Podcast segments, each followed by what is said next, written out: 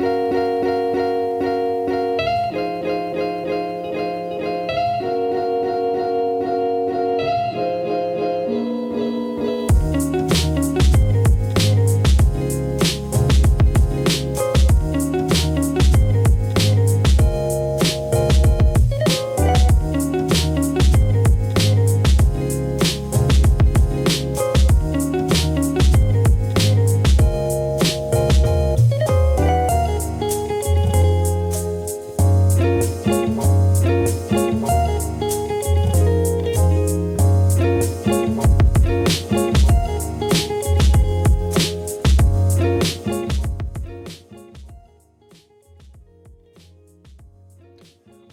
¿cómo están? Soy Alessandro Leonardo y esto es Arras de Lona.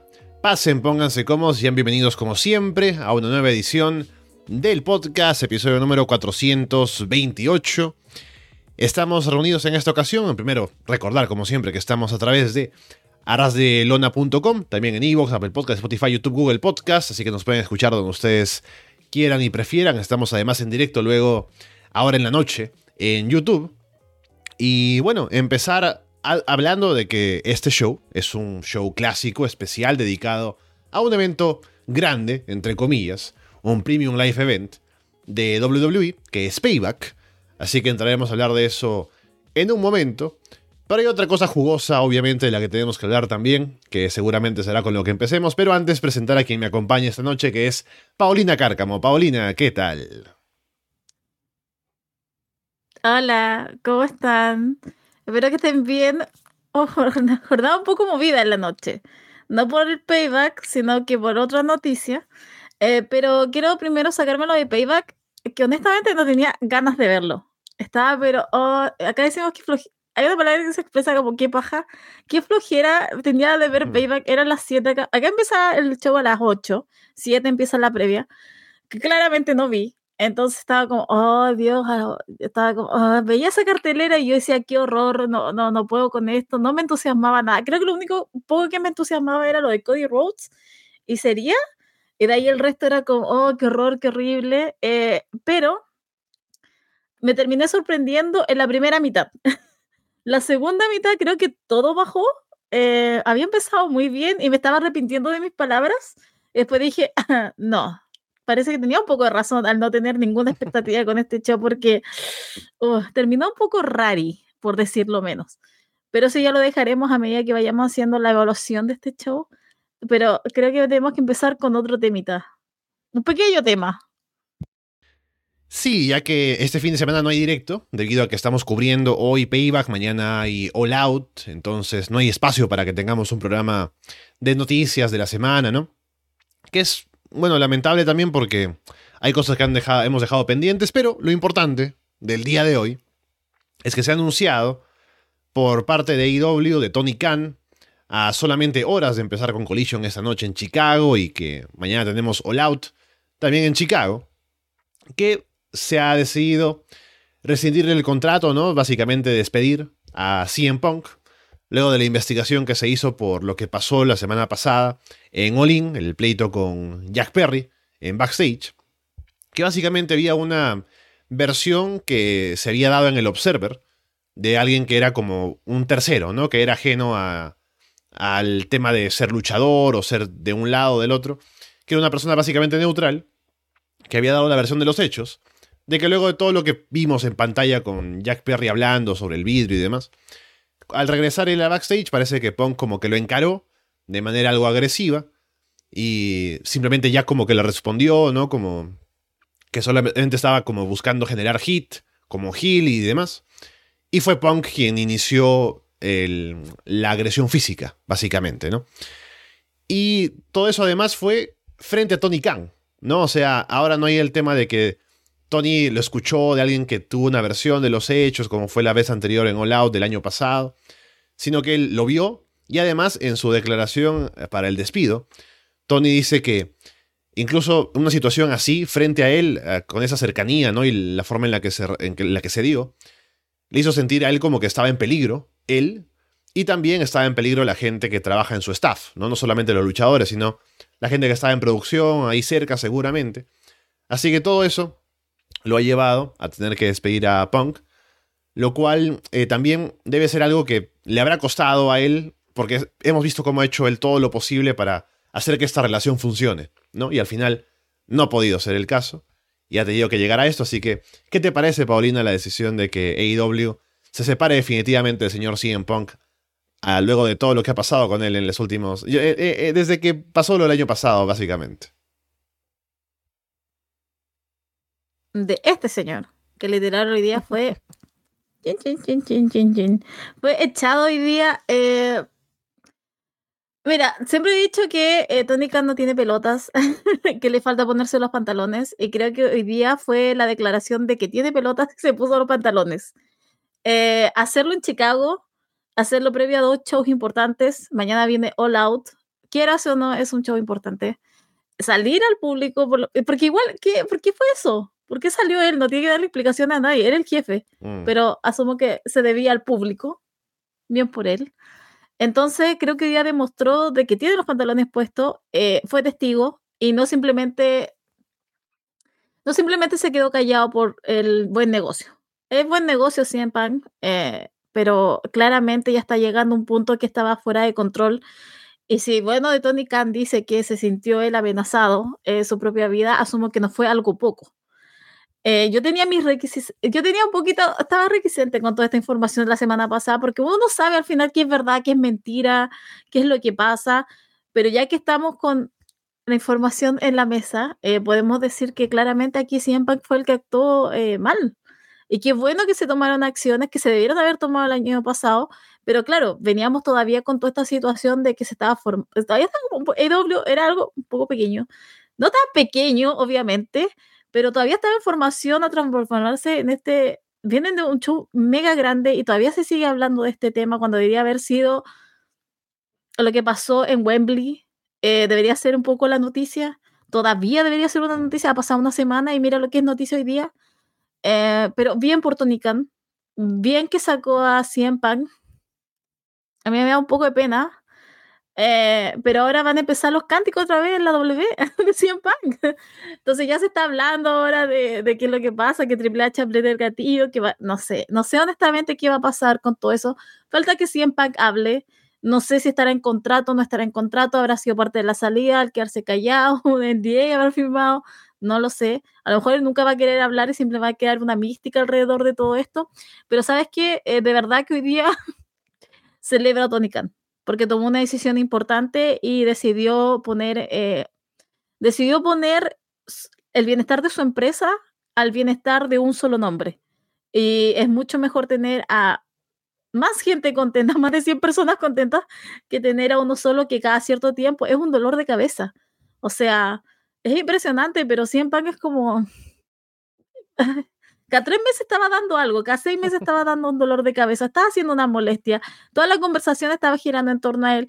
Y uno puede decir, mira, fue magnífico, ayudó a la empresa, porque el otro día igual veía que ponía gente en duda lo que había hecho 100 Punk. 100 fue importante. O sea, en el 2021 cuando llegó fue realmente un cambio de un, cambio para AEW, un, eh, un change game para el, para el juego.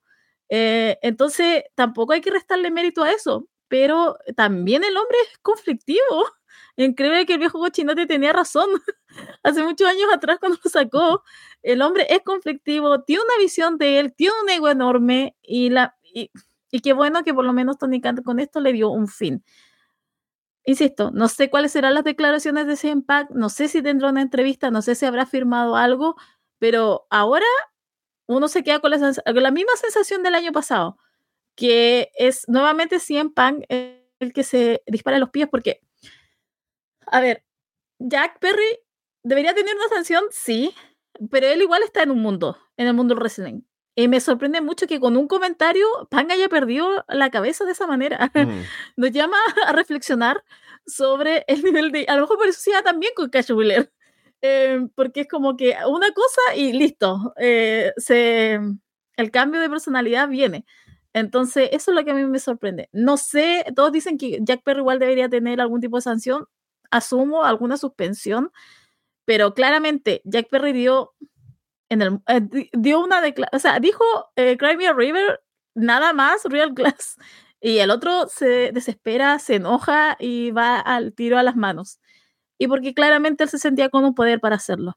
Así que nada, insisto, le celebro la decisión a Tony Khan. Espero que con esto Alessandro ya no tengamos que hablar de CM Punk. ya por lo menos no va a pelear con nadie a menos que llegue otra empresa. Está quedando en WA, dicen. pero campeón de W, pero claramente creo que no vamos a ver a CM Punk en otra empresa. O sea, mientras Vince, Vince viva, no lo vamos a ver en la W. Yo creo que Triple H está un poco más abierto a esa posibilidad, pero mientras el hombre cochino eh, viva, insisto, no va a dejar que eso pase.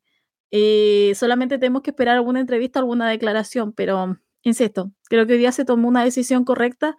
Y de aquí en adelante de aquí en adelante espero que W vaya para adelante y siga formando a su estrella y siga siendo una competencia fuerte porque el producto no está muerto, la empresa no está muerta, es solamente alguien que cometió un error, nuevamente se, eh, ¿cómo se dice? Se pegó el balazo en los pies y bueno, recibió lo que debió haberse recibido hace mucho tiempo, el sobre azul.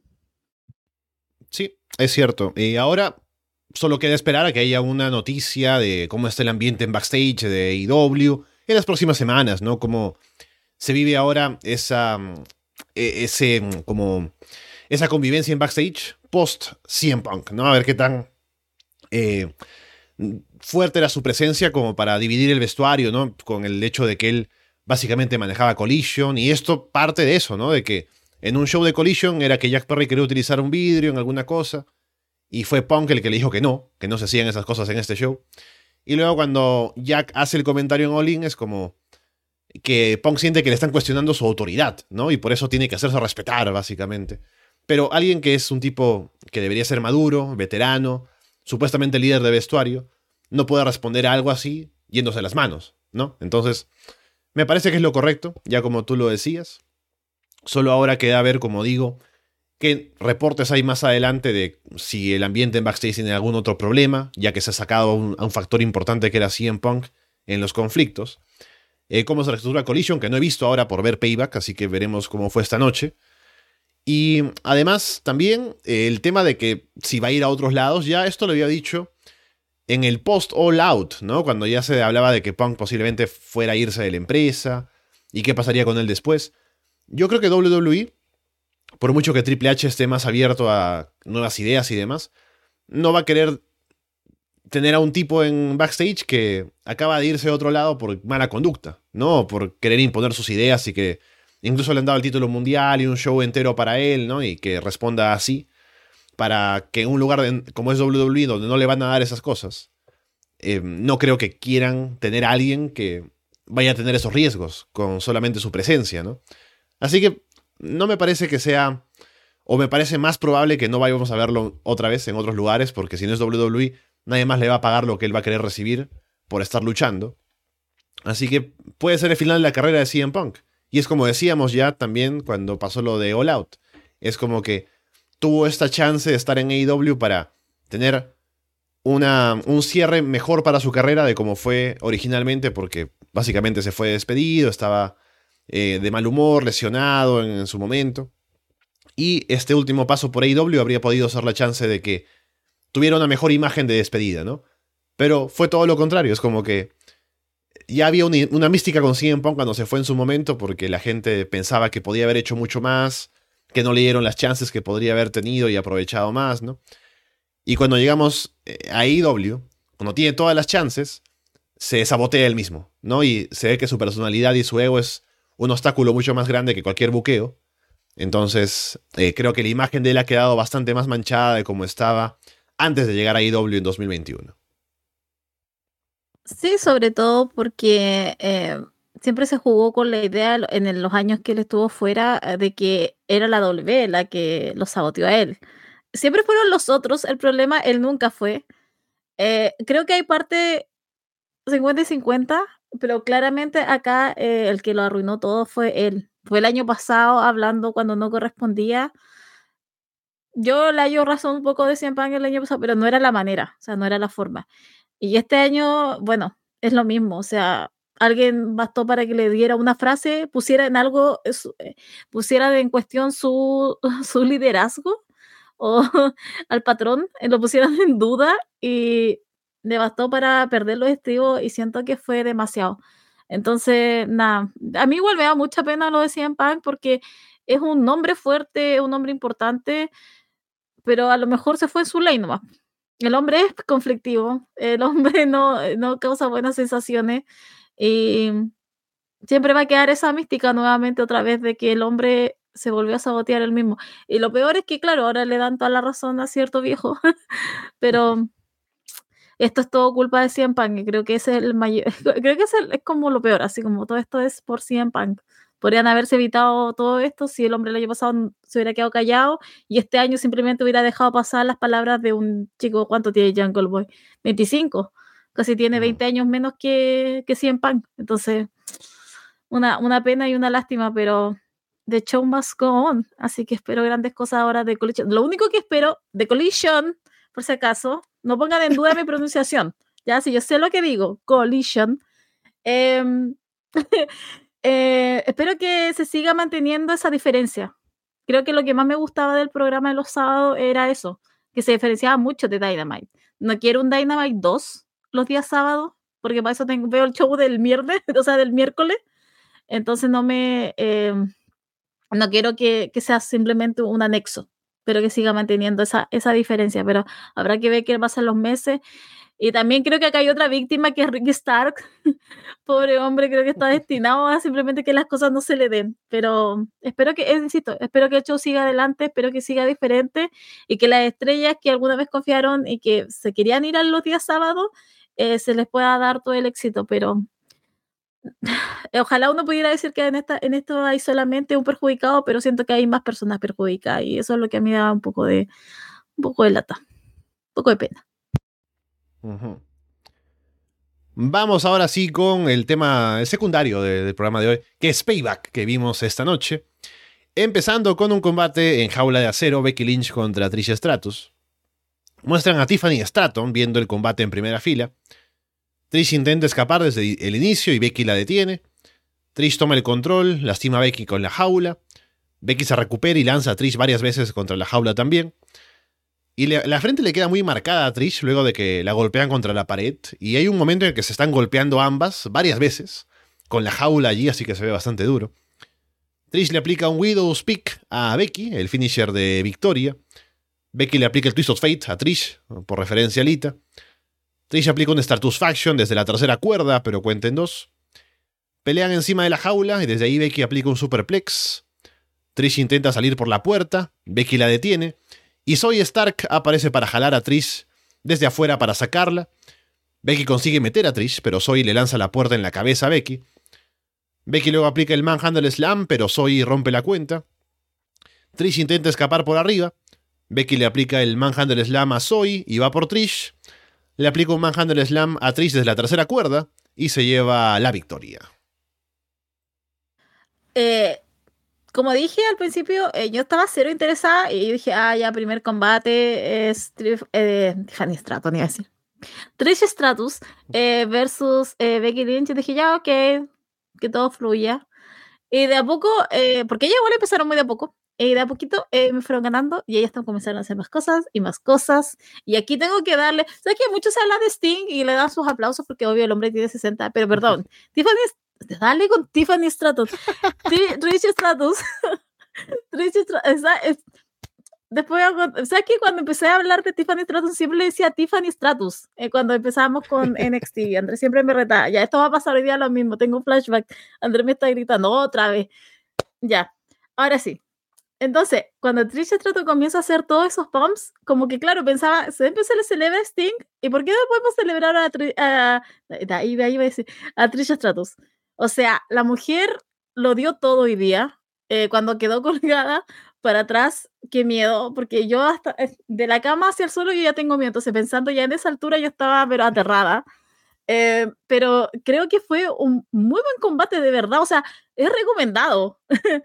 aparte le dieron mucho tiempo. Me atrevería a decir que estuvo cerca, cerca de la media hora, por lo menos sus 28 minutos fijos. Eh, no sé usar más así que no puedo buscar esos datos, lo siento. Eh, pero encuentro que estuvo muy bien, encuentro que estuvo, estuvo tuvo ritmo, tuvo fuerza, tuvo spots. Lo único que no me gustó, soy Stark. Fue lo único que tuve problema con esa intervención final. Sabes que si hubiera sido limpio no hubiera tenido problema, pero obviamente igual querían terminar esa historia. Stratus, Stark, ok, asumo que terminó hoy día.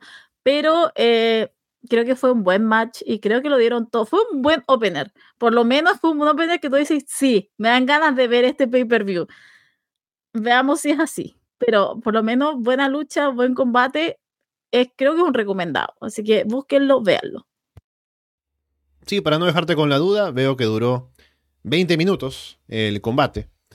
Y estuvo bastante bien trabajado, el público estaba muy metido, así que fue una muy, buen, muy buena lucha para abrir el show sobre todo. Y sobre todo también para cerrar la rivalidad de tantos meses que han tenido ellas. Que las han tratado mal por momentos, ¿no? Las, las quitaron de SummerSlam, por ejemplo. Pero eso valió para que tuvieran un espacio en este show para tener un combate de 20 minutos. Que estuviera bien, que tuviera la atención que necesitaba y que saliera tan bien como salió este. Así que gran trabajo de Trish Stratus. Ahora en el tiempo que ha estado aquí, que ya con el post-match, que lo menciono de una vez para que también lo comentemos, que mm, Trish está molesta luego, abofetea a Zoe, ¿no? Y Zoe le cierra la puerta de la jaula para aplicarle un Z360 a Trish y dejarla tirada en la lona. Así que básicamente ya eso puede asumirse como que es la salida de Trish de estar como luchadora activa en WWE se va poniendo over a Becky en el combate y también poniendo over a Zoe en el post-match para que ya al momento de irse tenga al menos ese, ese impulso que le deja a las luchadoras que sí se quedan a, seguir estando semana a semana en el show. Entonces, muy bien por ella. Ha hecho un gran trabajo en promos, en personaje, en el ring también. Así que nada más que decir, me parece que hizo otro buen trabajo en este combate. Becky también hizo lo suyo. Y me parece que fue el, final más apropiado que había para la rivalidad que tenía. Para una rivalidad tan indigna de repente, terminó como mm. un final muy digno. Pasaron tantas cosas, le faltaron tanto el respeto que al final fue un gran fuck you a cierto triple nariz eh, para decirle, mira, ¿sabes qué? Esto es lo que podemos entregar. Y creo que fue un final bastante digno para todo esto, que insisto, hubo bastante bajos, pero terminaron en nota alta. Sí, soy Stark al menos, o sea, no hizo demasiado en la rivalidad, siendo solo la acompañante de, de Trish, pero llegó a ganarle a Becky en algún momento. También solo por asociación ya la gente sabe más quién es ella, ¿no? Que venía de NXT sin que mucha gente la conociera. Así que a ver qué tanto le va a funcionar el haber estado asociada a Trish para que ya estén cosas importantes, pero al menos ya sabe el público quién es, entonces es un buen punto de partida para lo que vaya a hacer ahora ella por su cuenta. John Cena sale al ring para una promo, porque es el anfitrión de este show. Pone over ese primer combate, dice que en su carrera ha sido muchas cosas, pero nunca había sido anfitrión. Le ha dicho que su trabajo es hacer que Payback sea un show especial, y no encuentra mejor forma de hacerlo especial que ser él el referee especial de un combate, uno en el que ha estado con el ojo puesto por mucho tiempo, que es LA Knight contra The Miz. Miz aparece, no muy contento, Dice que Sina como anfitrión apesta. Sina le pide algún consejo, ¿no? Porque Miss ha sido anfitrión en el pasado para poder hacerlo mejor. Miss le dice que no debería meterse como referee en su combate. Y no debería aceptar ser un hombre pájaro de una película de Barbie, como ha hecho también. Miss le recuerda que estuvo en dos combates de WrestleMania, así que Sina saca la idea ahí de estar más involucrado, ¿no? Aparte le dice que debe vestirse mejor, que parece un Teletubby. Debe hacerse cargo de las cosas, y con todo eso, Cena vuelve a, concluir que debe ser el referee especial del combate. Así que le pasan una camiseta de referee y queda decidido. Algo que podría haber sido una promo mucho más corta, pero no lo fue. Y tenemos un combate que también debió haber sido más corto de lo que fue. LA Knight contra The Miz con Josina como referee. Miz tarda en entrar al ring. Cuando suena la campana vuelve a salir. Miz hace como que se va. Knight va por él y lo trae de vuelta. Knight le golpea la cabeza a Miz en la mesa de comentarios mientras la gente dice yeah. Knight lanza a Miz en un back body drop hacia la zona de la campana. Cena separa a Miz y Knight cuando golpean, se golpean en la esquina ¿no? y no hacen caso a la cuenta. Knight discute con Cena y Miz aprovecha para atacar. Miz domina. Knight lo lanza por los aires en un back suplex. Miz atrapa a Knight en un Okana roll y cubre sujetando la cuerda. Cena se da cuenta y le patea la mano. Miss esquiva un golpe y Knight casi golpea a Cena. Miss aprovecha eso para aplicar el Skull Crossing finale, pero cuenta en dos. Miss intenta el Five Knuckle Shuffle de Cena, pero Knight bloquea. Y Knight termina aplicando el BFT para llevarse la victoria. Uf, o es que no, no me gustó. yo creí que iba a ser más corto porque yo creí que iba a ser una victoria más fácil para el Knight, pero había olvidado que estaba eh, John Cena en el combate, entonces obviamente toda la atención tenía que girar algo en él. Em, primero la promo de Miss con Cena, ya eso ya me estaba aburriendo. Uh, ¿Dijiste pájaro? Eso fue lo, que escuché. No, no, he visto Barbie, así que no, No, sé. Eso fue lo Mermaid. que escuché. La Ah, porque ok, fue, ok. sí, fue la pareja de la sirenita. Yo dije, ¿qué pájaro? ¿Tú escuchaste Bird? No, Mermaid. Ok, ok. Em, Eso, sabía, sabía que algo iba a pasar porque no he visto la película, así que gracias, gracias, Pablito. Podríamos ir a verla entonces. Vaya a verla. Em, pero, porque es muy buena. Lo digo aquí, lo digo ahora. Eh, ya, esa prueba no me gustó. Creo que pertenecía al 2013 más que al 2023. Mm. Lo dije. Eh, y después el combate también. Yo dije, ah, ya, esa es la oportunidad de LA Knight para simplemente eh, barrer con Demis. No iba a costar mucho, pero no, parece que costó como 13 minutos. Y yo decía, esto no termina todavía. Y insisto, seguía esa tensión con John Cena, porque si no era Demis, después de un minuto igual se encaró con LA Knight. Y era como, ¿qué? ¿Vamos a hacer LA Knight Hill ahora? No creo que John Cena venga ahora a hacer el turn. Entonces estaba como muy confundida. Yo decía, pucha, John Cena, podrías desaparecer un poquito y concentrarnos en LA Knight y de mí que han sido bastante dignos en los Raw, por lo menos en sus intercambios. Entonces era el momento para que ellos tuvieran un, para que ellos fueran los protagonistas y no, tuvieran que compartir todo ese protagonismo con John Cena, que obviamente siempre van a compartir porque es John Cena, pero siento que no era el momento. Hubiera quedado simplemente como anfitrión, pero ahí lo teníamos. Entonces hubieron esas dinámicas que me mataron un poco y ya después ganó el Knight y sería, pero... Y después llegó la parte final, igual que era como que John Cena le extiende la mano y el Knight otra vez, así como, pero puedo confiar en ti, lo puedo hacer, es como, ¿para qué? ¿Para qué, bro? Simplemente dale la mano y, y sea, ¿cómo se llama? Sea la joven promesa de, de la empresa. Pero, pero eso, pero insisto, me mató mucho la dinámica con John Cena, pero es entendible, es John Cena, pero estaba aquí para lucirse la Knight, pues. ¿Por qué le tenían que arruinar el momento? Sí, me parece que como decía al inicio, el combate duró más de lo que debería haber durado, porque... No solamente porque ya solo se espera que gane LA Knight y no mucho más, sino porque en el ring no tenían demasiado tampoco para ofrecer, o sea, el combate no es malo, pero por momentos se ve como que, o sea, el, fuerte de ambos es las promos y el personaje más que el trabajo en el ring, ¿no? Entonces cuando ambos de ese perfil tienen que estar haciendo un combate que se va a alargar, ¿no?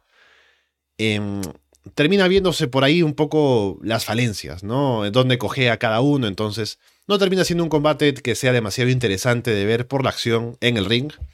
Así que me dejó debiendo. Y sí, no mucho más, o sea, el público estuvo metido, pero tampoco al extremo, ¿no? Porque si hubiera sido un combate más corto, a lo mejor habría funcionado mejor también por ese lado. Pero no mucho. El, solo la interacción con John Cena, que tampoco fue demasiado. Hay un momento gracioso en el que Miss cubre con el Skull Crushing Finale. Y Cena cuenta, pero como sabe que no va a ser tres, la última cuenta es media rara, ¿no? Como que ya es el movimiento como para frenarse.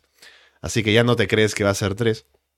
Pero aparte de eso, solamente queda la imagen de Cena al final levantándole la mano a LA Knight, ¿no? Diciéndole como que es tu momento, ¿no? Por lo simbólico.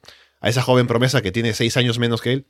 Y poco más. Ahí queda LA Knight ganando, teniendo el apoyo de John Cena. Y a ver qué se hace a partir de ahora.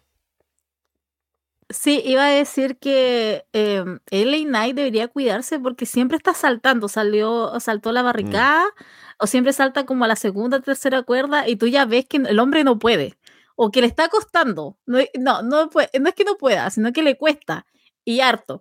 Porque, insisto, que, eh, saltó la barricada, o sea, para ponerse arriba y estaba, pero apenas, entonces, un minuto casi como que resbala. Entonces, creo que debería cuidarse un poquito más LA Knight. Sí, tiene todo el apoyo del público.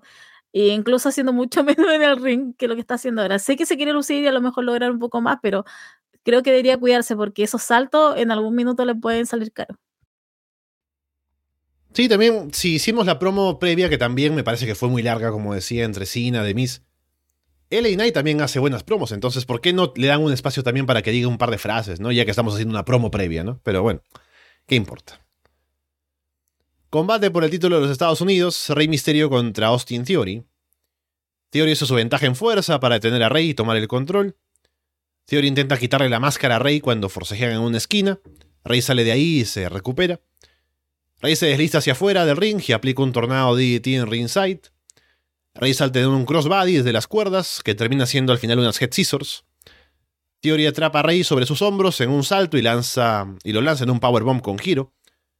Rey aplica el 619, salta en un splash, pero Theory bloquea con las rodillas. Theory busca el 8 down down, pero Rey revierte en un victory roll para llevarse la victoria. Eh, Austin Theory, la perdieron todo hoy día. Oye, pero ¿quién tenía 26 años en esa? Si tú lo ves, Alessandro, ¿quién tiene 26 años? ¿Rey Misterio o Austin Theory?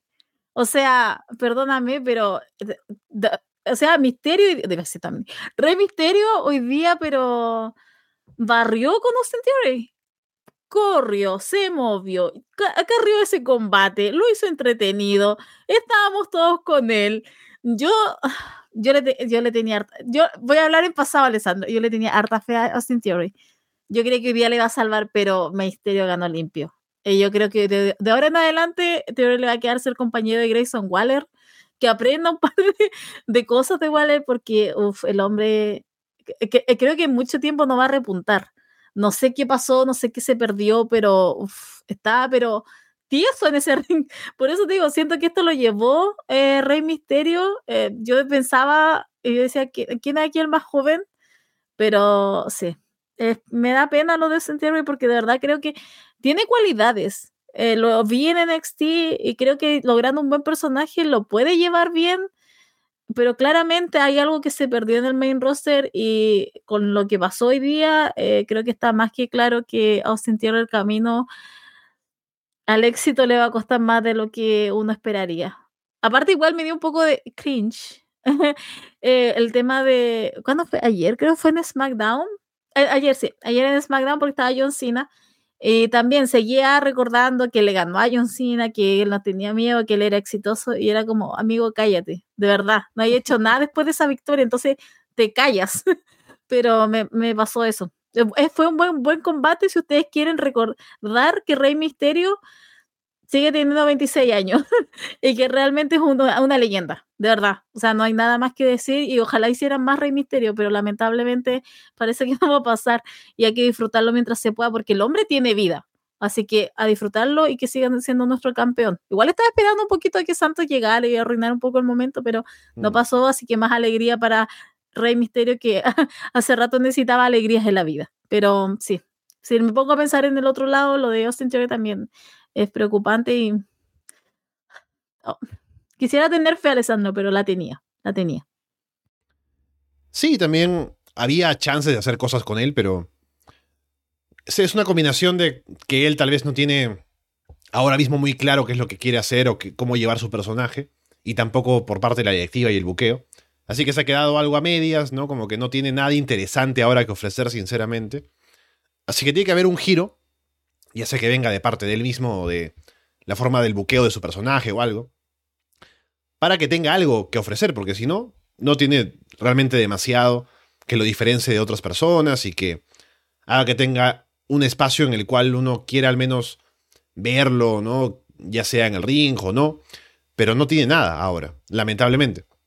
Aquí en este combate fue una buena base para Rey, para los spots y demás, pero poco más que decir de él. Rey es un grande como siempre, hizo un combate entretenido, pero em, lo interesante de aquí puede ser más bien lo que pase con el LWO, ¿no? Porque hubo un poco de cizaña que metió Grayson Waller en SmackDown, hablando de que Santos pudo haber sido el campeón, pero al final no, que Rey le quitó la oportunidad, ¿no?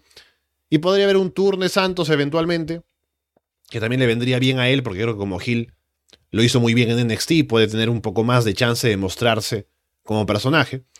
A ver si pasa o no, pero es un camino que podría hacerse. Así que eso es algo que puede pasar con el título y con el LWO y con Rey Misterio. Y lo de Austin Theory solamente fue un un escalón por el cual pasar para llegar a otras cosas. Katy Kelly entrevista a Becky Lynch en backstage. Tiffany Stratton interrumpe. Recuerda haber dicho que sería la mejor campeona de NXT de la historia. Y mencionó a varias, ¿no? Como decían también ustedes, eh, tu Paulina y Andrés, en Florida 2.0, que mencionó a Charlotte Flair y demás. Y mencionó también a Becky Lynch. Y dice Tiffany que cuando la mencionó a ella, no recordaba que no había sido campeona, así que se disculpa por eso. Pero lo hace un poco de manera burlona, ¿no? Y Becky le dice que mejor se concentren en defender su título el martes, porque luego puede ser que se vean pronto.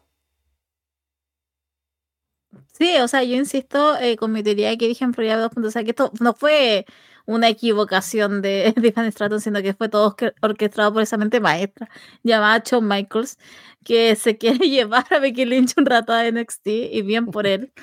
Em, estoy expectante. El, el, martes tiene defensa Tiffany. Sí, de Tiffany Stratton. Tiffany Stratton eh, contra Kiana James. Entonces, va a estar bueno pónganle ojo a Kiana James. O sea, así como se le están poniendo a Tiffany Stratton, también pónganle a Kiana James. Es un hombre que, hay que tener ahí con él, con una lupita, porque de verdad que es buena la chica. Entonces, ya teniendo en cuenta eso, que honestamente va a retener Tiffany, em, hay que ver con los ojos a ver si llega Becky Lynch. Pero claro, es algo que siento que no se conoció tan al azar. Creo que sabía muy perfectamente lo que estaban haciendo. Y también creo que es una gran prueba para Tiffany Stratton. Eh, ella tuvo un buen camino. Ese, eh, siento que es un gran problema el buqueo de Shawn Michaels. Ah, perdón, voy a llevar esto a Florida 2.0. Ah, pero siento que es un gran problema de Shawn Michaels que hace muy bien el camino a los luchadores, pero ya cuando son ganadores, cuando son los campeones, no los trata de buena manera. Pierde mucho el camino. Como que los deja un poco tirados porque ya se empieza a concentrar en los que vienen en el camino. Eh, tiene como algo de eso. Entonces Tiffany Stratton no ha visto tan como campeona. Eh, hay unas decisiones un poco cuestionables. Entonces, igual surge la pregunta: si va Becky Lynch y se enfrenta a Tiffany Stratton, ¿tú a quién le vas a poner el cinturón? ¿Lo vas a dejar en Tiffany Stratton? ¿O se lo vas a dar a un hombre grande como Becky Lynch y que esté por lo menos sus tres meses, cuatro meses de campeona en NXT? Entonces creo que hay, hay, hay una tentación para dárselo, para que tenga el título que le falta, uno de los títulos que le falta, eh, pero por otro lado es como, pero también vaya a cagar a tu campeona, como a tu, a tu promesa. Creo que hay un par de cosas que se pueden jugar y ahí pues, incluso puede salir un poco mal. Pero vamos a ver cómo lo lleva Shawn Michaels. Nos ha sorprendido bastante Shawn Michaels en, esto, en este par de años, así que no me sorprendería que esto lo sacara a flote, pero hay decisiones que tomar y no sé si algunas sean las más óptimas. Tengo una opinión personal, pero vamos a ver qué es lo que hace el bueno del Heartbreak Kit. Título de parejas indiscutible de WWE. Un uh, Pittsburgh Steel City Street Fight. Kevin Owens y Sami Zayn contra Finn Balor y Damian Priest. La gente ya pide mesas apenas em-, empieza el combate. Finn encuentra las toallas amarillas de los Steelers de Pittsburgh debajo del ring y las pisa para meterse con el público. Owens muestra que tiene una camiseta de Terry Funk antes de, ponerse un tacho de ponerle un tacho de basura en la cabeza a Finn y golpearlo con palos de kendo. Se van a pelear entre el público. Dominic Mysterio aparece para atacar a Owens y Sammy.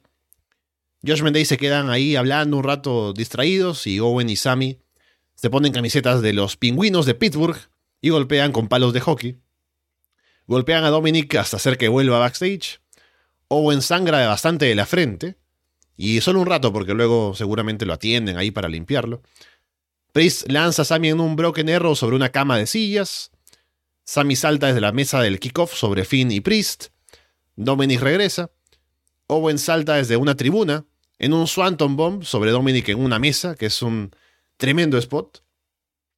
Sammy empuja a Finn en el filo y lo hace caer sobre otra mesa en ringside. Owens le aplica un Standard a Priest y Sammy remata con Helluva Kick, pero JD McDonough aparece para romper la cuenta. Owens lanza a JD en un Sky High sobre la mesa de comentarios. Rhea Ripley llega para aplicarle un spear a Owens y romper una parte de la barricada. Sammy esquiva el cube de Grass, le aplica la Helluva Kick a Finn. Cubre, pero Dominic lo golpea con el maletín de Money in the Bank. Finn cubre a Sammy con un solo brazo y se lleva la victoria, así que nuevos campeones de parejas y son Josh Day. Oh, para mí esto fue por lejos lo mejor de la noche. Mucha gente decía que habían cosas en este show que parecían que podían ir en un Raw. Ya, esto no, esto era material de pay-per-view. Estuvo, pero de verdad que lo, perdón, Premium Live Event. eh, ¿Sabes qué? De verdad, o sea, es que todo fluyó bien. Todo, eh, los intercambios, eh, las ganas de matarse de Kevin Owens, la polera tributo a Terry Funk, eh, Sammy dándolo todo, em, recomendado, pero con todo. Este y el opener creo que es lo mejor, insisto, creo que es lo mejor em, que se ha visto, o por lo menos que hemos visto en este tiempo, y de verdad que me gustó mucho. O sea, insisto, ahí habían ganas de matarse y lo hicieron. O sea, Kevin Owens siempre tiene ganas de matarse. Así que se aprecia, eh, pero nada que decir de verdad. O sea, es que no puedo decir nada. Incluso hasta, ¿sabes qué? Hasta que Judgment Day haya ganado los títulos, me gusta. Hasta me gustó. Pero todo gracias a Rhea. Al fin, la, la, verdadera líder de ese grupo tuvo que tomar las cartas en su mano, sacar del camino a Kevin Owens para que después llegaran y ganaran. Me gustó la intervención de McDonald's también. Creo que estuvo decente. es parte de Judgment Day, asumo. Pero también me gustó. Así que yo por lo menos quedé contenta. Hubo gente que decía como, pero ¿por qué los perdieron? Eh, Judgment Day tiene que tener todo el oro actualmente. Así que por esa historia voy a, voy a, voy a aceptarlo y insisto, me gustó. Así que nada, esperar ahora lo que, eh, lo que lleva todo esto, pero es recomendado, estuvo entretenido, o sea, estuvo entretenido, estuvo violento, estuvo con todo, que vino sangrando, hace mucho tiempo que no veía sangrar a alguien en la W. Siempre se ve a la otra empresa sangrar un poco más, sobre todo alguien, que no diré el nombre, eh, pero nada, recomendado, muy, muy, muy, muy recomendado. Sí, sin duda lo mejor del show. Fue tremendo combate. Fue caótico, pero no desordenado. ¿no? O sea, como que todo estaba fluyendo, como decías, perfectamente. El caos se sintió como que era parte de lo que querían venderte del, del ambiente de ese Street Fight, ¿no? Por la tribuna, de vuelta al ring, con la intervención de Dominic, de Ria. Todo me parece que funcionó perfecto. Y también con el final que justifica que perdieran Owens y Sami sin quedar mal porque fue con desventaja numérica y casi incluso ganaron con eso. Así que quedan bien parados a pesar de haber perdido. Y tenemos ahora una historia con Josh Menday que me parece que es para explotar mucho más que seguir con el título con Owens y Sami, que fueron buenos campeones, pero luego de la historia con Bloodline no tuvieron demasiado que hacer más allá de defensas contra eventuales retadores y eso, ni mucho más. Ahora con Josh Menday están en otra historia que están armando ahora con eh, qué tan unido está el grupo, qué problemas puede haber con JD McDonald metido también por ahí. Entonces, hay más jugo que sacarle y es un acto que está bastante over ahora, así que hay que aprovecharlo. No ahora con campeones por todos lados en Judgment Day. Me parece que está en un momento muy dulce. Y a ver si JD McDonald se mete más ahora a partir de esta intervención también que les ayudó y demás. Y qué más puede pasar con eso. Pero me parece una buena decisión y también ahora ver, ver qué pasa con Owens y Sami, ¿no? Que vienen en un gran momento de estar over con el público. Y tampoco habría que dejar que se pierdan mucho y ver dónde pueden encajar también ahora que posiblemente no sigan estando juntos como equipo, o tal vez sí, pero ya veremos dónde se ubican a partir de ahora. Grayson Waller conduce el Grayson Waller Effect. Dice que su invitado tiene mucho en común con la gente en Pittsburgh y que ha visto los niveles de lectura y tampoco son capaces de acabar una historia. Presenta entonces al American Nightmare, Cody Rhodes. Waller le corta a Cody la frase esta de sobre qué quiere hablar la gente, ¿no? De lo que él quiere hablar es sobre el gran anuncio que Cody tiene esta noche supuestamente. Aprecia que Cody haya rogado estar en su show esta noche, de tener el rap, ¿no? El roce de Grayson Waller. Hoy puede ser el inicio de algo grande para Cody. Cody ahí como que resume cómo funcionan estos segmentos, ¿no? Como que eventualmente Waller le puede faltar el respeto, ¿no? Se van a una pelea y le aplica el crossroads y demás. Waller dice que no, esto no quiere ver la gente, obviamente. Y tampoco está dispuesto él a pelear frente a sus plantas. Cody le agradece por el, el rob. Dice que pidió estar en el show para darle algo a cambio, una exclusiva. Habla de los programas de WWE. Le manda saludos a Carmelo Hayes en NXT Hace poco en SmackDown dice que había una injusticia, que quiso corregir, así que movió todas sus influencias para presentar ahora al nuevo miembro del roster de Raw. Y cuando lo dice, un poco que dejen de, entre líneas como que no sabe si es lo correcto, ¿no? Como que habría alguna traba por ahí que tal vez vaya a explorar más adelante. Pero ¿quién es el nuevo miembro de Raw? Nada más ni nada menos que Main Event Jay Uso. Y sale Jay con una música ahora que es como la de los usos, pero que tiene una letra que es solamente cantada por Jay. Y habla de ser solamente él ahora. Waller le pregunta a Jay cómo se siente ahora. Ha sido un gemelo toda su vida, metido en The Bloodline, y no ha conseguido nada absolutamente por individual. Ahora cree que va a ser la gran cosa solo porque lo dice Cody. Jay lo tumba con una super kick y celebra con el público otra vez. Así que Jay Uso parece que va por individual en Raw. Esto podría haber el lunes. O sea, de verdad, podría haber terminado 15 minutos antes del show si no fuera por esto. Es más, media hora podría haber terminado esto antes. Sí, o sea, cuando dijeron gran anuncio, ya ok. Es más, estaba entusiasmada porque yo dije se va a dar entre Cody Rhodes y Grayson Waller, se va a dar algo. Se va a dar un encuentro, una futura rivalidad. Para alguien de transición les sirve a Cody Rhodes. Y todos sabemos que ir para los otro año para WrestleMania con Roman. Creo que todos ya sabemos esa situación. Em, entonces, claro, llega con todo esto y comienzan a hablar y ya estaba medio aburrida, porque igual Cody Rhodes funciona en el micrófono, pero igual en un contexto, porque el hombre igual trata de sobredramatizar, tiene un tonito que no ayuda en un premio live event, a menos que quiera ir al baño o quiera ir a comprar comida, eh, que no creo que sea la situación. Entonces, claro, llega a esta instancia y ¿qué es lo que pasa? Me insisto, aburre. y después ya cuando llega su anuncio, yo decía, ¿por qué entonces no lo dejaron para el lunes? Hubiera sido mucho más impactante para el público de Raw que llegara Jay Uso sí, está bien, la gente aplaudió, pero era mucho más impactante, encuentro yo el día lunes. Además, seamos reales, ¿cuánto va a durar eso? Si Jay Uso igual se iba a meter a mm. SmackDown. O sea, ya lo hemos visto, ya no, ahí no hay división de marca. Entonces también encontré muy de relleno toda esta situación. Creo que fue muy de relleno porque justo daba el puente para el combate que hubo en la, en la Street Fight con el combate femenino que tenía Rhea Ripley. Creo que hasta creo que hasta por eso lo pusieron pero quedamos ahí. Y de ahí, insisto, o sea, Jay Uso en pero todos sabemos que eso va a durar tres semanas, si es que. Eh, Cody Rhodes, alguien decía también es una buena manera para involucrarlo nuevamente en The Bloodline. Igual lo van a involucrar, si insisto, es la pelea que tienen para WrestleMania el próximo año.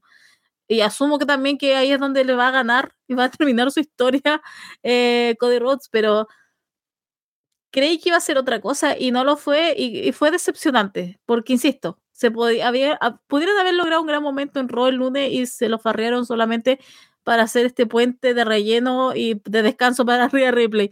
Pero bueno, ahí está el hombre Cody Rhodes poniendo la cara por la empresa. Pues ahí desaparece y bueno, Jay Uso le golpea a Grayson Waller, que también innecesario. O sea, Grayson Waller tiene mucho potencial y lo usan para estas estupideces, pero. Ya, lo que tenemos que aguantar, Alessandro, por lo menos lo que yo tengo que aguantar. Sí, fue claramente para rellenar en el Premium Live Event, ¿no? Con que tenían pocos combates y que metieron este segmento ahí para un poco aumentar el minutaje. Que eso, junto con combates que duraron más de lo que deberían haber durado, hace que el show se sienta pesado de ver porque uno está yendo para ver cosas específicas, ¿no? El combate de las parejas, el main event, el opener. Y luego los demás es como que, ya, está bien, pero que no dure tanto, ¿no? Y este segmento también fue otro que Pudo haber durado menos, pudo no haber estado allí, pudo haber sido en Raw, como decías, y habría funcionado mejor. La promo en sí misma, o sea, como promo entre Cody y Waller, tampoco que sea tan buena, ¿no? Como para decir, ah, al menos fue una gran promo y por eso vale la pena verla en el show. Tampoco. Fue solamente como el, la previa del anuncio, que es Jay Uso, ¿no? Que sale ahí para decir que está en Raw. Que ya, como concepto no está mal. O sea, pensar en un Jay Uso que va a estar por individual, haciendo cosas en Raw, queriendo retar por el título tal vez, ¿no? Metiéndose en historias por su cuenta. Pero sabemos que, así como ya decías, lo de que no va a estar en Raw siempre porque se puede saltar SmackDown sin problemas, como ha hecho LA Knight y The Miz en las últimas semanas. También sabemos que ha salido de The Bloodline con la historia de su hermano traicionándolo, básicamente. Entonces, tiene que llegar un momento en el que vaya a luchar contra Jimmy, vuelve a estar metido con Roman, posiblemente. Entonces, como digo, como concepto, puede ser interesante, puede ser llamativo, pero todos sabemos que va a llegar un punto en el que vamos a volver a lo mismo. ¿no? Que tanto será así como que eh, volvemos a como antes y no volvemos a salir. No sé, algo va, de eso va a haber, obviamente el conflicto con el hermano, pero al menos que tenga el, tema nuevo para él, ¿no? Da un poco de esperanzas, ¿no? Eso también tendría que venir junto con que Jimmy cambie su tema de entrada, no cambie su presentación también. Ya tuvo este encuentro con John Cena en SmackDown en el que se mostró más Hill, entonces veremos qué pasa. Igualmente estaba haciendo Hill hablando de su hermano, entonces esos caminos se van a cruzar, pero a ver cuánto le dura a Jay estar por sí solo en Raw y haciendo cosas por su cuenta que al menos eso me puede llamar la atención. Pero realmente no va a llevar la atención. Habrá que verlo. Permíteme dudar. Permíteme dudar. Combate por el título mundial femenino de WWE. Rhea Ripley contra Raquel Rodríguez. Tienen un duelo de fuerza. Raquel saca algo de ventaja, pero Rhea la tumba con una dropkick en la cara para tomar el control. Rhea domina. Y el combate sufre bastante, porque el público no está para nada metido porque no interesa este combate, ¿no? A pesar de que no es malo en el ring ni nada, pero no es interesante, ¿no? La gente no quiere verlo. Raquel hace caer a Ria en las cuerdas y la levanta desde ahí para aplicarle un suplex. Ria atrapa el cuerpo de Raquel con las piernas para darle un cabezazo. Raquel levanta a Ria y quiere lanzarla hacia atrás en posición de powerbomb, pero no queda bien. Ria le ataca la rodilla izquierda a Raquel, la que estaba lesionada. Raquel lanza a Ria en un powerbomb, contra la barricada y luego de cabeza contra un poste. Dominic Mysterio aparece. Raquel le aplica un running power slam. Ria ataca la rodilla otra vez, remata con el riptide y se lleva la victoria. Uf. Eh, sabes que no me gustó nada esto. Me atrevería a decir que fue lo peor de la noche. Diría ya. Eh, es que no hubo química. No hubo ritmo hacían dos movimientos y paraban, hacían otros dos movimientos y paraban. Eh, Dios santo, ese de Raquel Rodríguez, Dios santo.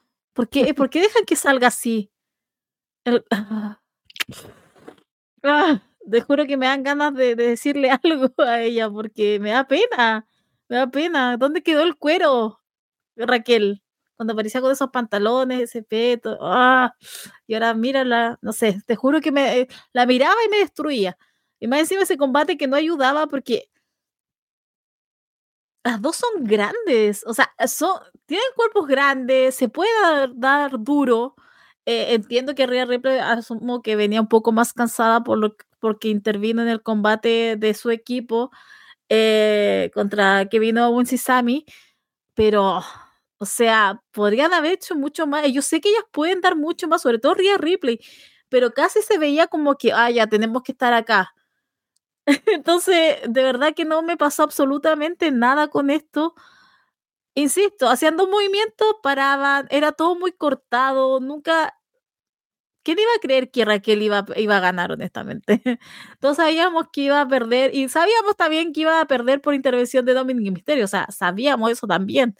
Pero te juro que no creí que iba a decir esto porque Rhea Ripley siempre es, está arriba. Y Raquel Rodríguez igual puede dar lo suyo. Entonces, de verdad que me duele mucho decir que esto para mí fue lo peor de la noche, porque no vi, no vi combate. vi dos mujeres paradas que estaban ahí casi obligadas haciendo lo mínimo. Y lograron sacar, no sé cuánto estarían ahí, 12 minutos quizás. 17. Eh, quizás menos. 17, no, fue demasiado. No, perdóname.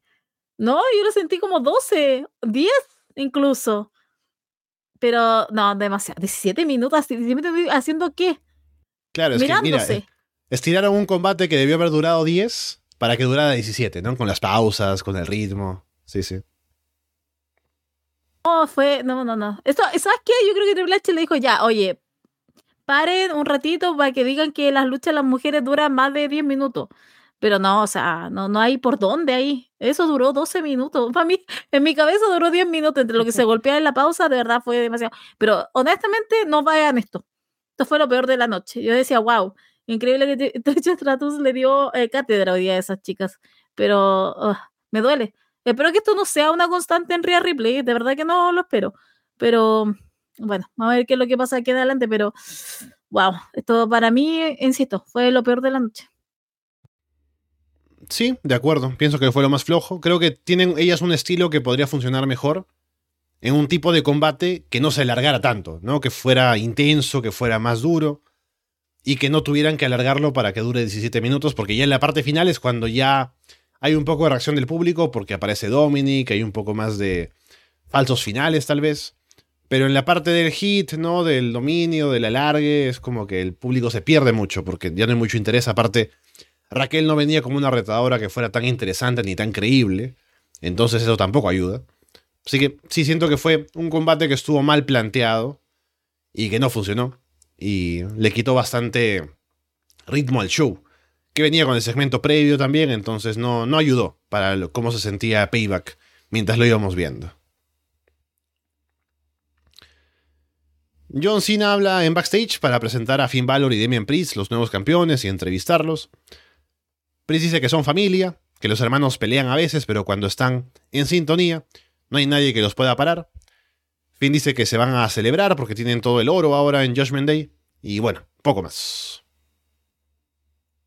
Sí, no, nada más. Eh, dale como el se llama el spotlight ahí a Finn Balor y a Demon Priest y bueno también el spotlight a John Cena que lo único que quiere hacer es hombre de actuar así que por favor que se levante esa ese paro que hay de actores porque el hombre está pero desesperado por hacer otra cosa y las anda haciendo acá en la W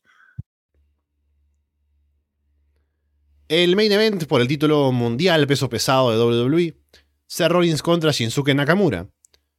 Ponen una intro de anime para Nakamura, hablando del tema de la espalda de Rollins y demás. Muestran a Keiji Muto en primera fila. Hay cánticos para ambos al inicio. Nakamura en un momento le acaricia la espalda a Rollins para advertirle que va por ahí. Nakamura lanza a Rollins desde la barricada sobre la mesa de comentarios, lastimando la espalda. Nakamura domina, siempre concentrándose ahí en la espalda. Rollins va a ir por un superplex, pero decide cambiar a una super rana para no lastimarse. Rollins le aplica un Rainmaker a Nakamura. Nakamura aplica un armbar, un triángulo, pero Rollins lo levanta para lanzarlo en Powerbomb. Intercambian golpes, patadas en el medio del ring. Nakamura aplica un eh, driver desde la segunda cuerda. Van bloqueándose cosas, Rollins aplica un pedigree. Rollins escapa a una cuenta y aplica el Curve Stomp al final para llevarse la victoria. Antes de todo, ¿qué pensaste de la intro de Nakamura? Del video. Me gustó. Eh, en general, lo que iba a decir también parte de mi, de mi comentario es que me ha gustado que a Nakamura le den la chance de hacer una promo en japonés y poner subtítulos, algo que con el viejo cochino nunca habría pasado. Y que felizmente ahora con Triple H, por ejemplo, ¿no? Más allá de solamente esto. Cuando vamos a, a, Montreal, ¿no? A Quebec, eh, sale Sami Zayn, habla en francés, ¿no? Y no importa que no, no se entienda para el público en general, funciona para el público local, ¿no? Y está bien. También cuando vamos a otros lugares, en, Puerto Rico, por ejemplo, las promos fueron en español, en backstage, y ese tipo de cosas, ¿no? O sea, hay un poco más de apertura a saber que el público no siempre habla inglés nada más, y es el público gringo y demás, que es el público base pero no es todo, ¿no? Y con Nakamura tenemos esta promo en japonés, que se le pone subtítulos y se entiende y se trabaja mucho mejor la historia que con Nakamura teniendo que hablar en inglés para decirlo de la espalda, ¿no? Y decirlo muy eh, brevemente y sin mucha sustancia seguramente, pero si tenemos una promo en la que habla en japonés con subtítulos, va mucho más profundo y tiene mucho más carga de lo que quiere él decir. Y me parece por eso que ha sido como la rivalidad desde que Nakamura llegó a WWE en la que lo he visto más metido, ¿no? Porque sabe cuál es su personaje, sabe cuál es el objetivo del combate con lo de la espalda y demás. Y se sintió como... Incluso me llegué a creer que Nakamura podría ganar el título, porque este personaje se ve más convincente. También está la historia de la espalda de Rollins que podría ser como para justificar que pierda, ¿no? Estaba el, gran, el Great Muta en primera fila, ¿no? Algo podría haber pasado. Así que todo eso y también con la animación que estuvo bien, no estuvo como la gran cosa tampoco, pero me, me, gustó. Así que creo que todo eso añadió a un main event que sí hizo que Nakamura se viera creíble, al menos como retador, y eso está bien. Mm, sí, era más que nada tu voz experta de hombre de anime. De animecito. eh, sí, a mí también me gustó. Igual también, yo dije, porque aparte que él salió al final, no salió Seth Rollins al final. Entonces yo dije, wow, pueden ser, se vienen cambios. Eh, no. Pero yo tuve algo personal que no pude conectar con esta lucha. Eh, se, se movieron bien, tenían sus spots. Nada que decir de Seth Rollins con esa canción de mierda que ya me estaba aburrida. Menos mal que hay gente en el público. Perdón, menos mal que en el público hubo un rato en que ya estaba mucho hacia el final y ya estaban como gritando, algunos estaban como, como que, ya se stop, stop, como que pararon un poco, pero era de, oh, yo decía, apuremos por favor todo esto y, y, realmente se sentía como que era la última vez que íbamos a ver así a Seth Rollins campeón y que la gente cantando esa canción así como tres horas después, no lo fue. Pero insisto, eh, tuve algo más personal con esto. Eh, no digo que haya sido mala, pero tampoco fue excelente o digno de main event, no sé. Como que algo, algo faltó. faltó Nakamura campeón. Pero más allá de eso, faltó como otra cosa, faltó como. Faltó otra chispa. Entonces, eso me, me, me restó mucho de este combate. Y ya después con el. con, con los ganadores Seth Rollins, bien. Esperaba que a lo mejor apareciera Damian Priest. Así, pero yo decía, Damian Priest to Bells, no creo. Eh, entonces como que no, no pasó y, y Nagamura miraba a Seth Rollins, sé que también después de que terminaron la transmisión, sé que lo atacó, entonces están hablando ahora para Fastlane y es como, ah, vamos a estirar otra este chicle, ok, vamos a ver qué es lo que pasa, pero creo que va a ser nuevamente para que Nakamura pierde, pero por lo menos me gustó que hicieran un intento. Eh, si bien yo no conecté con el combate, tampoco encuentro que fue una tragedia, pero insisto, creo que a mí por lo menos personalmente me faltó algo. Tal vez un Nakamura campeón puede ser, pero también me faltó algo en el combate y algo algo entre ellos dos, no sé, no sé cómo explicarlo más allá de eso, siento que no, me quedó, no, no, no, creo que fue un buen cierre de show, entonces quedé como muy, como, realmente este show fue de más a menos, y así lo siento.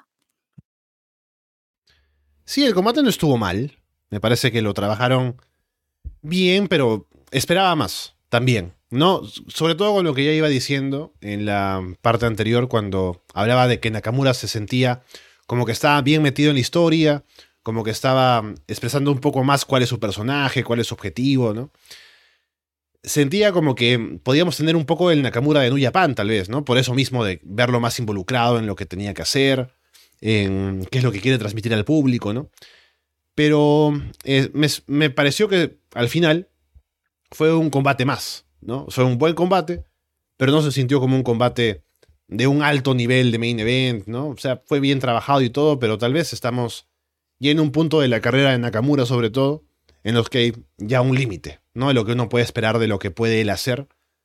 Que aún tiene sus momentos, ¿no? Sus spots, sus cosas, pero ya no es como para eh, entusiasmarse tanto con la idea de que va a tener un combate contra Seth Rollins, por ejemplo, que puede ser un gran combate. Creo que hay que manejar un poco las expectativas, lamentablemente. Y este combate estuvo bien, pero no da como para pensar que va la historia a continuar o que Nakamura va a ser algo más eh, importante, digamos. Sino que, bueno, puede aprovecharse tal vez algo más con Nakamura, pero siempre no tan cerca de los main events, ¿no? Me parece a partir de ahora y a ver si con Rollins, si se ha trabajado tanto en historia de la espalda para esta lucha, si se va a insistir más en eso, ¿no? Porque no es como que va a descansar ni nada, va a seguir siendo el campeón, va a tener próximas defensas, y a ver si van a seguir concentrándose en la espalda, en venderte más, que eso pueda ser el motivo de que eventualmente, con tanto daño que vaya a recibir, va a llegar el momento en el que alguien se va a aprovechar para quitarle el título, ¿no? Un poco lo que esperamos que pase con Orange Casi y hasta ahora no pasa, puede ser la historia con Seth Rollins y el título mundial. Pero solo queda ver ahora qué retador le queda para la próxima, ¿no? Ha llegado Jey Uso, por ejemplo, como una cara fresca Raw, que puede ser alguien que puede estar retando en un pay-per-view, ¿no? En algún Premium Life Event del futuro. Pero más, más allá de eso, habrá que ver si alguien más puede estar como para retar a Rollins en el futuro cercano. Bien, Paulina, llegamos entonces al final de esta edición del programa hablando de Payback, hablando también de lo que pasa con CM Punk que teníamos pendiente y no podíamos dejar pasar. Así que estaremos, sí, la próxima semana, ya en un directo con todas las noticias de la semana que habrá alguna cosa más seguramente que comentar sobre este tema para cerrar y otras cosas que pasen como siempre en el mundo del wrestling, así que estén atentos a eso. Y también saben, con Paulina la tienen siempre en Florida 2.0, hablando de lo que pasa en NXT a través del Patreon de Ras de Lona, que aprovecho para decir que ahora hay una promoción, o bueno, la opción de que para el Patreon pueda uno ingresar y tenga una semana de poder tener todo el contenido sin tener que pagar, para luego recién suscribirse completo, así que pueden aprovechar una semana de probar qué les parece el Patreon de Ras de Lona para luego ya comprometerse a suscribirse con nosotros. Así que bueno, Paulina, con todo eso estaremos de vuelta seguramente el próximo domingo para hablar de todo lo que pasa en las luchitas. Lo que más, what do you see? Oh, ya no lo vamos a escuchar, Alessandro. Va a perder ahí Living Color, se llama el grupo, ¿cierto? Perdió las royalties, ya no, ya no va, no a recibir nada por culpa de esta personita, esta pequeña persona. Eh, nada que decir, muchas gracias por escucharnos. Aquí en Chile hubo cambio de hora, así que son exactamente 10 para las 2. Eh, increíble este país. Así que eh, estoy más que pasada. Pero nuevamente, muchas gracias por escucharnos. Ahí ustedes saben, me encuentran en Florida 2.0 hablando del mejor show de la W, NXT, con el mejor booker del año. Yo no tengo miedo a decirlo, Shawn Michaels. Y también en los directos asumiré ya volviendo a la normalidad la otra semana después de que pase toda esta locura de fin de semana que tuvimos hoy día Payback y mañana All Out. Que ojalá, ojalá pierda Orange casi. Me ha mal que me lo recordaste, pero ya me tiene aburridísima. Entonces espero que pierda mañana contra John Moxley. Contra ese hombre que no, no, quiere ser padre, claramente, porque el quite que le hace a la hija es como increíble a esta altura. Va, pero a cualquier recinto, cualquier agujero, pero ahí está el hombre para no presentarse en su casa tengo que respetarlo por eso. Eh, pero nada más, muchas gracias nuevamente eh, y eh, nos estaremos viendo ahí prontamente por aquí en Arras de Lona. Con todo eso dicho, por ahora los dejamos de parte de Paulina Cárcamo y Alessandro Leonardo. Muchas gracias y esperamos verlos pronto.